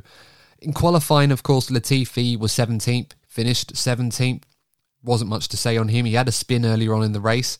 Um, so, but he managed to recover up to P17 in the end, ahead of Vettel and the two Hasses. And then George Russell, who had a nice battle for the remainder of the race with Fernando Alonso, something he probably didn't expect to have today. Um, but it just seemed that that was the most that they could do in this race. I mean, for George Russell, do you think there might have been a chance of points for him if he managed to get into Q3 yesterday? Because he was so close to getting into Q3, and if it wasn't for that mistake, he would have made it. And ultimately, that could have helped him in the race. Do you think that was on today, or do you feel that Williams just went to a track that they just weren't going to be strong at? Possibly. Again, we'll never know. Um, but I, just, I just feel that this wasn't George Russell's best weekend. Certainly wasn't his worst. But he just seemed to be a little bit scruffy on a Saturday. And, you know, the Saturdays have always been where George has really, you know, shown the best of himself and has really set up the weekend nicely for Williams to get these results that they've got. Um, unfortunately, it wasn't to be this weekend. You know, even even the best drivers aren't at every single race. So I'm not going to give George too much stick for that. So, and, and also, I think Williams are probably so happy with the results that they've got that they can actually just enjoy the rest of the season now. Yeah, it's almost party time for them. They're too far behind realistically mm. to catch Aston Martin in seventh, and they're a long way ahead of Alfa Romeo at the moment. And they didn't even score points themselves. So, you know, you can go on about the P11s all you want, but you don't get points for P11. So, you know, Williams will be happy with that. Um, let's round this off with the star ratings. Obviously, this is the part of the show, guys, where we look back on the performance for the entire weekend, i.e., qualifying and the race, and we give the drivers a star rating out of five, well, determined by how well we thought they did. So let's start at the front. Let's look at the two Mercedes, Hamilton and Bottas, of course, qualifying first and second, respectively. Valtteri Bottas getting the win starting from pole position as a result of Hamilton's penalty, and Hamilton getting to P5 in the end. So, Courtney, what are you going to rate Hamilton and Bottas? So, I'm going to give them both four and a half. Um, I'm going to give, I would have given Valtteri five if he'd got pole. Let's remember that he inherited the pole position. So, I would have given him five for the pole, but he didn't get that. Flawless in the race, though. Fantastic race for him. I'm going to give Lewis four and a half because I'm, I'm being picky just that that phase of the race where he was behind Tsunoda could have cost him a little bit. I think I think it's been underestimated that time that he lost at the beginning of the race. Apart from that great weekend, I think it's been one of his better performances this season. Very encouraging for him moving into the rest of the season. If it wasn't for, for the Tsunoda thing, I would have given him five. I think Mercedes, both both the drivers, were edging on five star performances this weekend. Yeah, no, that's, that's fair enough. Um, I'm going to give Val- Valtteri a five. And I say that because even though he didn't get pole position outright, he only needed to get P2. He just needed to beat everybody else. And, um, you know, on his qualifying lap, he was actually pretty quick and he did slow down a lot in the final sector. So I'm wondering if Mercedes said to him on the radio, you know, Max has failed to beat you and Lewis. You can slow down to avoid, so to protect Lewis, so he can start 11th. Um, again, I'm not saying that's what happened. I'm just wondering if perhaps Mercedes did sound his ear, like, you know, slow down a bit, because Valtteri was on a good lap.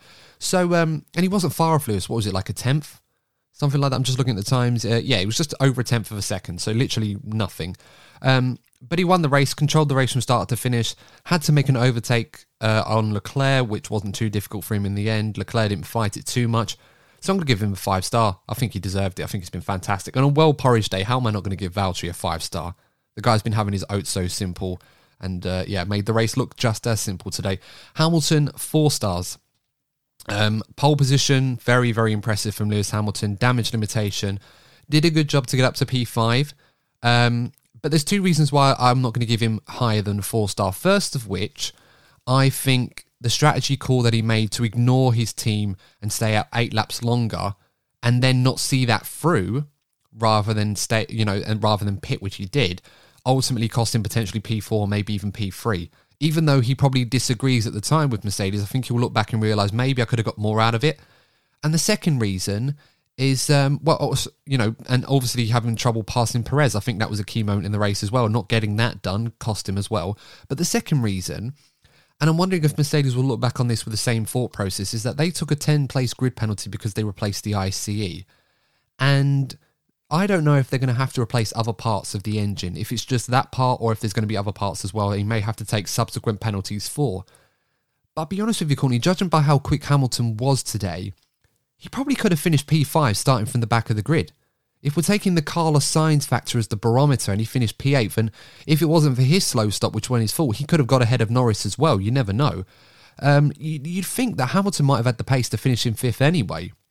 So I know this is a bit of a picky one, but I'm going to give Lewis four stars because I think today it could have been more for him, but you know, wasn't too bad for him today. Um, moving on, let's go to the Red Bulls Verstappen and Perez, please. They are. I'm gonna. Yeah, sorry. Yeah, I'm. I'm gonna give them four and a half as well. I think. I think Max got the best out of the car. and I think it was one of the better performances from Sergio Perez. And I think the only reason, again, I'm not going to give him a five star is because of um, the, the, qualifying. He still needs to improve his qualifying performances. Yeah, I, would agree with both of those. I think Max did the best that he could. Four and a half stars. Um, the only thing stopping him is actually winning the race itself. Uh, and Perez four and a half stars because even though I think Perez did the best job he possibly could in the race in terms of getting up to P3 behind his teammate, um, you're right, Corny. If he'd have qualified better, probably wouldn't have made a difference in terms of where they would have wanted him to finish, respective to Hamilton. But um, yeah, the qualifying needs to be better, and you know he he got fortunate, I suppose, because of Gasly and Alonso. It did get those two out of the way, and Leclerc's poor strategy call with Ferrari did get rid of him for P three. So. It's still a good job from Perez, but yeah, four and a half for him. Um, let's go to Ferrari. Charles Leclerc starting P well, it was qualifying P4, started P3, of course, ended up in P4, and Carlos Sainz starting P19, of course, because of Ricciardo having to take subsequent engine penalties as a result of his poor qualifying, and of course, finishing in P8 and getting driver of the day. So, what would you give those two? I'm going to give Charles Leclerc four and a half, um, mainly because of the, the strategy call. Did cost him slightly, similar to Lewis. I'm going to give Carlos Sainz our driver of the day five stars. What a great performance from him today. Yeah. I mean, it's funny with Carlos Sainz because of what he did in qualifying as well, um, helping Leclerc and also knocking Ricciardo out of Q1. I'd love to give him more than five stars. I think it was a fantastic performance from him. I really do this weekend. Arguably one of the best individual performances this season. So I'm going to agree with you on both fronts for the exact same reasons four and a half for Leclerc and five for Sainz. Um, McLaren now. Let's do Norris and Ricciardo. Lando Norris, of course, qualifying in, just looking at the order, in P8, finishing P7. And Ricciardo, of course, qualified P16, but ended up starting at the back of the grid and finishing in P13. I'm going to give Norris four. I think we obviously McLaren were struggling a bit, but we didn't see anything particularly special from Lando today. I'm going to give him four. And Daniel, I'm going to give three. I'm hoping this is a one off, but he really did struggle with his car. Obviously, going out in Q1 isn't good for a team with McLaren's general performance. isn't good enough. He knows that too. Hopefully, he balances back, but three for Daniel. Yeah, Lando, I'm going to give him four stars. not going to go into it too much. I think he did the best he could, but was lacking a little bit behind uh, uh Gasly and the Ferraris, and uh, as you know, as we thought they might do. Ricciardo, I'm going to give him a two stars. Um, I, I, know this really harsh, but wasn't good in qualifying. Shouldn't have even been in that position for Sainz mm. to knock it, bump him out of Q1. Uh, and despite starting at the back, he struggled to fight his way through the field in the way that Sainz managed to do so by comparison. And he had the car to do it, so it just didn't happen for him. And if it wasn't for that mistake he made towards the end of the race, he probably would have ended up in the points ahead of Ocon instead of in P13. That really cost him the opportunity, given how close the Alphas were to Ocon. Ricciardo would have definitely have gotten Ocon before the end of the race. So um, yeah, two stars for him, unfortunately.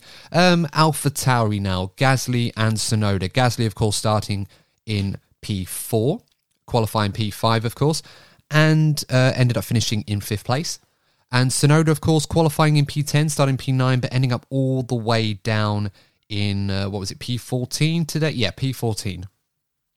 Gonna give Pierre Gasly four and a half, and just just, just a scruffy start, which wasn't really entirely his fault.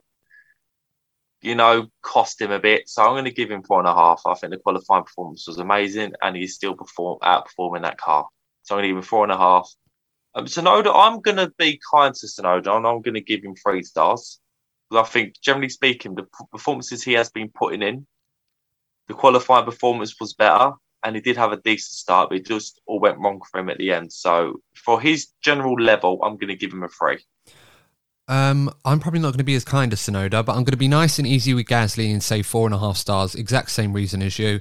Um, Tsunoda, two and a half stars for me because qualifying was very, very good.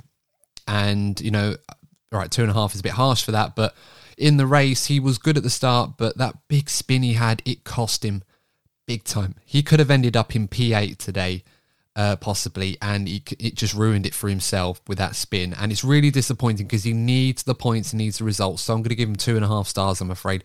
He just, for whatever reason, Tsunoda just can't seem to put together the perfect weekend. at all. And his teammate is doing it on a regular basis. And if you want to survive in Formula One, no matter how talented you are, and this kid is very talented, I genuinely believe that with time and experience, this kid could be something special. But right now, he's not doing himself any favours to be afforded the time to do it. And other Red Bull drivers in that academy have been able to do more with less and still got on the chop. So, you know, with all the respect in the world to Tsunoda, I really hope he turns it around, but he's not doing himself favours. It's more disappointing, this kind of performance, than if he'd had a d- tough qualifying and just didn't get it in the race. He just struggled because he's got everyone's hopes up. Thinking, yes, he's finally going to do well. He's going to do great. And then it just goes by one silly mistake that he made in the race. And, it, and it's cost him some good points today. And I think AlphaTauri probably feeling that pain as well, as much as they'd be celebrating Gasly's success, which they come to expect. Um, moving on to the next one.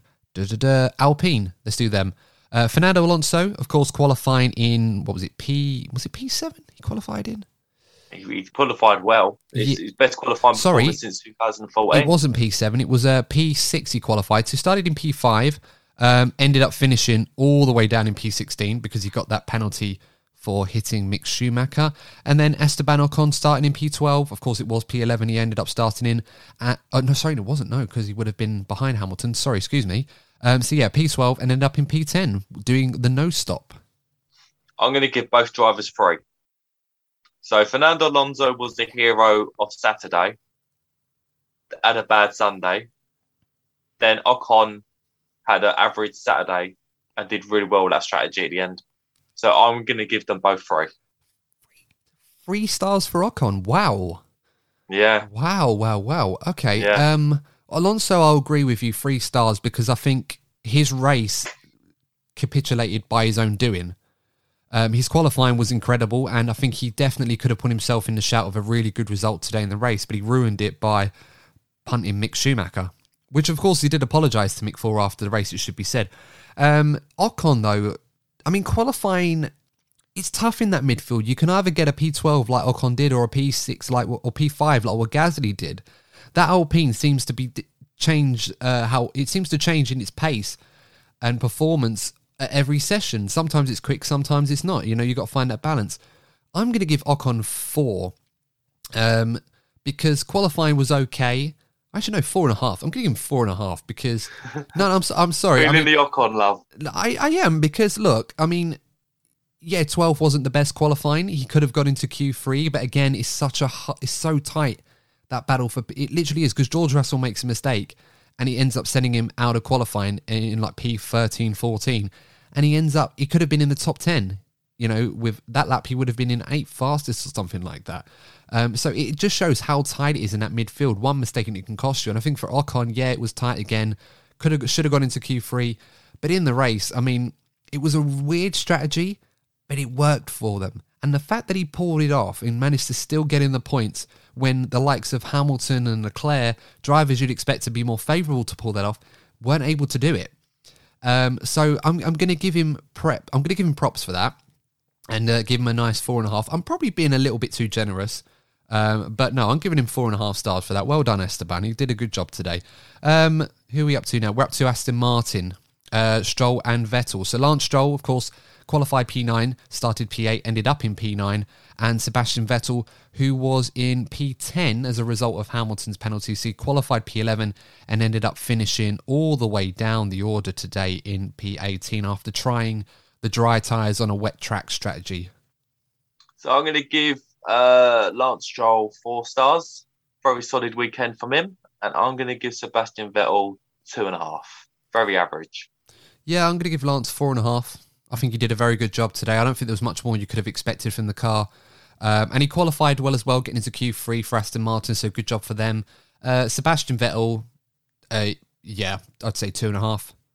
Because, you know, qualifying wasn't too bad. He just missed out on Q3, and on a dry track, that might have been favourable with the harder tyres, which would have been a good option, which we never saw, of course, because of the rain. Um, but on a wet track like today, he wasn't able to get the benefit of that. And he was driving well for a time, but that strategy call, you either a hero or an idiot. And today, him and Aston Martin collectively were an idiot. Um, on, on the subject of Vettel, obviously you've seen the, the new crash helmet design that he was wearing this weekend.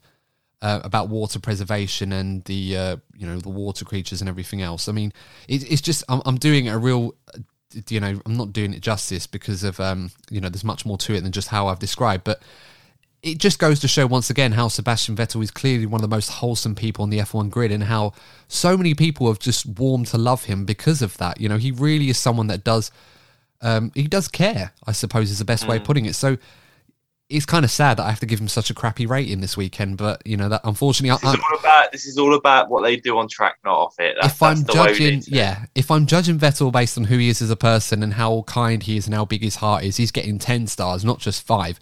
Unfortunately, I've got to judge him on his driving this weekend and you know his strategy calls, and they weren't so great by comparison. So no, two and a half for Vettel, I'm afraid, and a nice four for Lance Stroll. Um, let's move on to oh, I keep forgetting who it's next. It's uh, we'll do Williams, shall we? We're up to Williams. We'll do Williams. Yeah, let's do Williams. Um, George Russell qualified P14, I believe. Uh, no, sorry, 13. Excuse me. Sorry, and uh, finished in P15. Latifi P17 qualifying and started the race. Uh, sorry, finished the race in P17 as well. Going to give George Russell three and a half because we've come to expect more from him, particularly on a Saturday.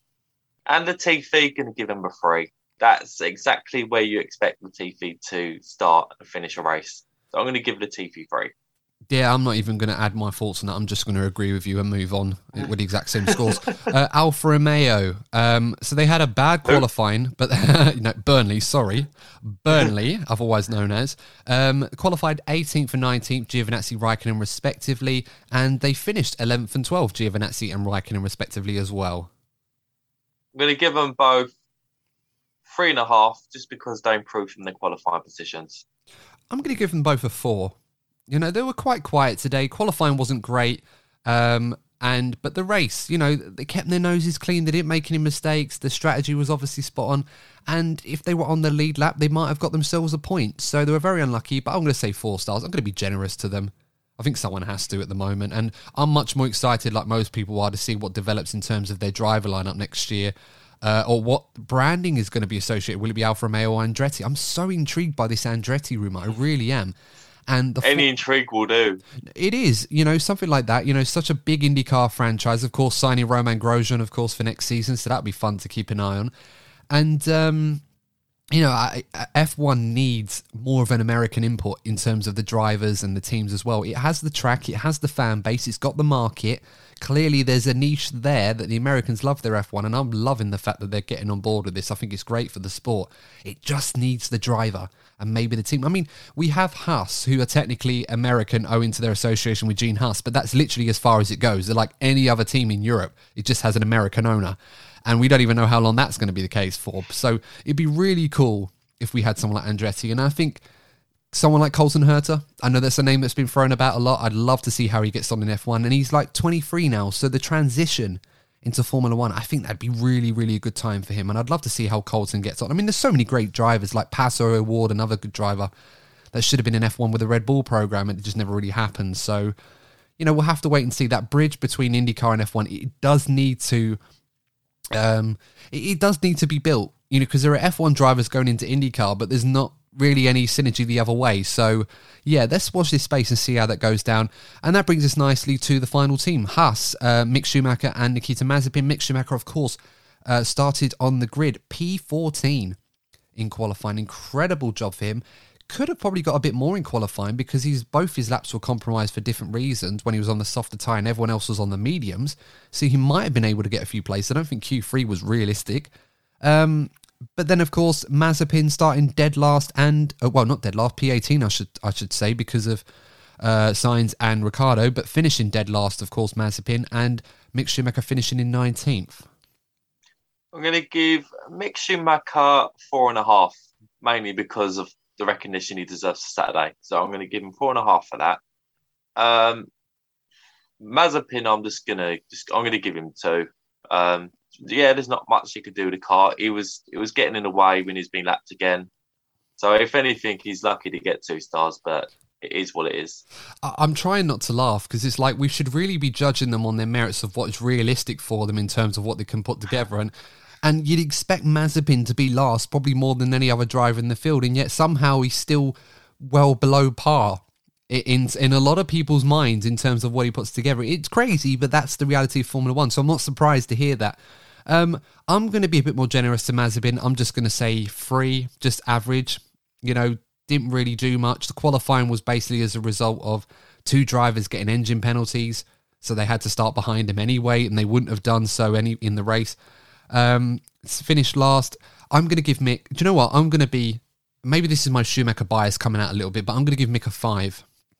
Um, and for P19, a five star rating has a lot. You know, you need to explain yourself to give him that. But Mick did an incredible job to get into Q2.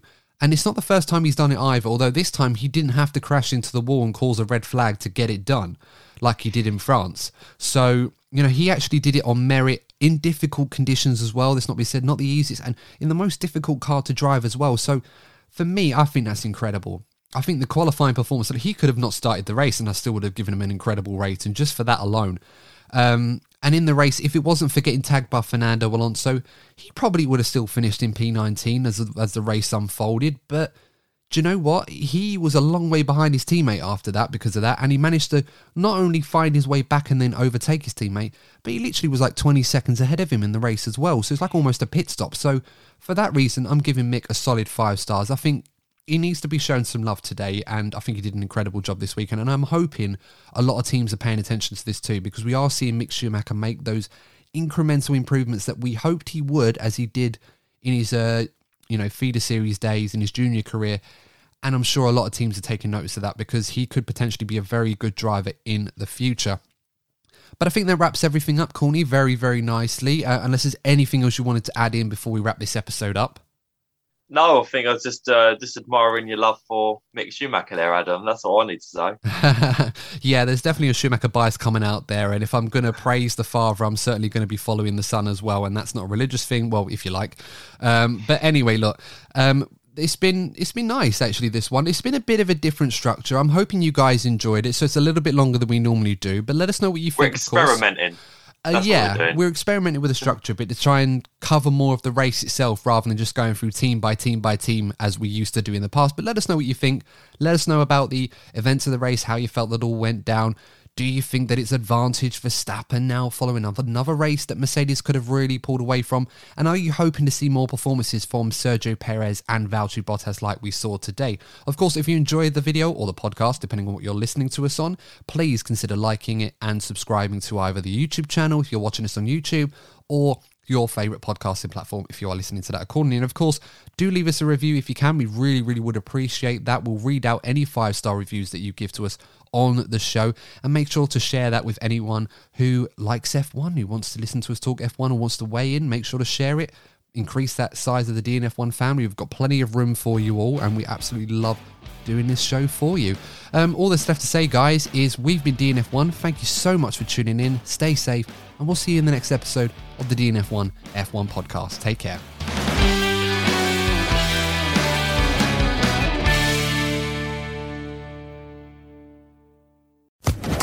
Social Podcast Network.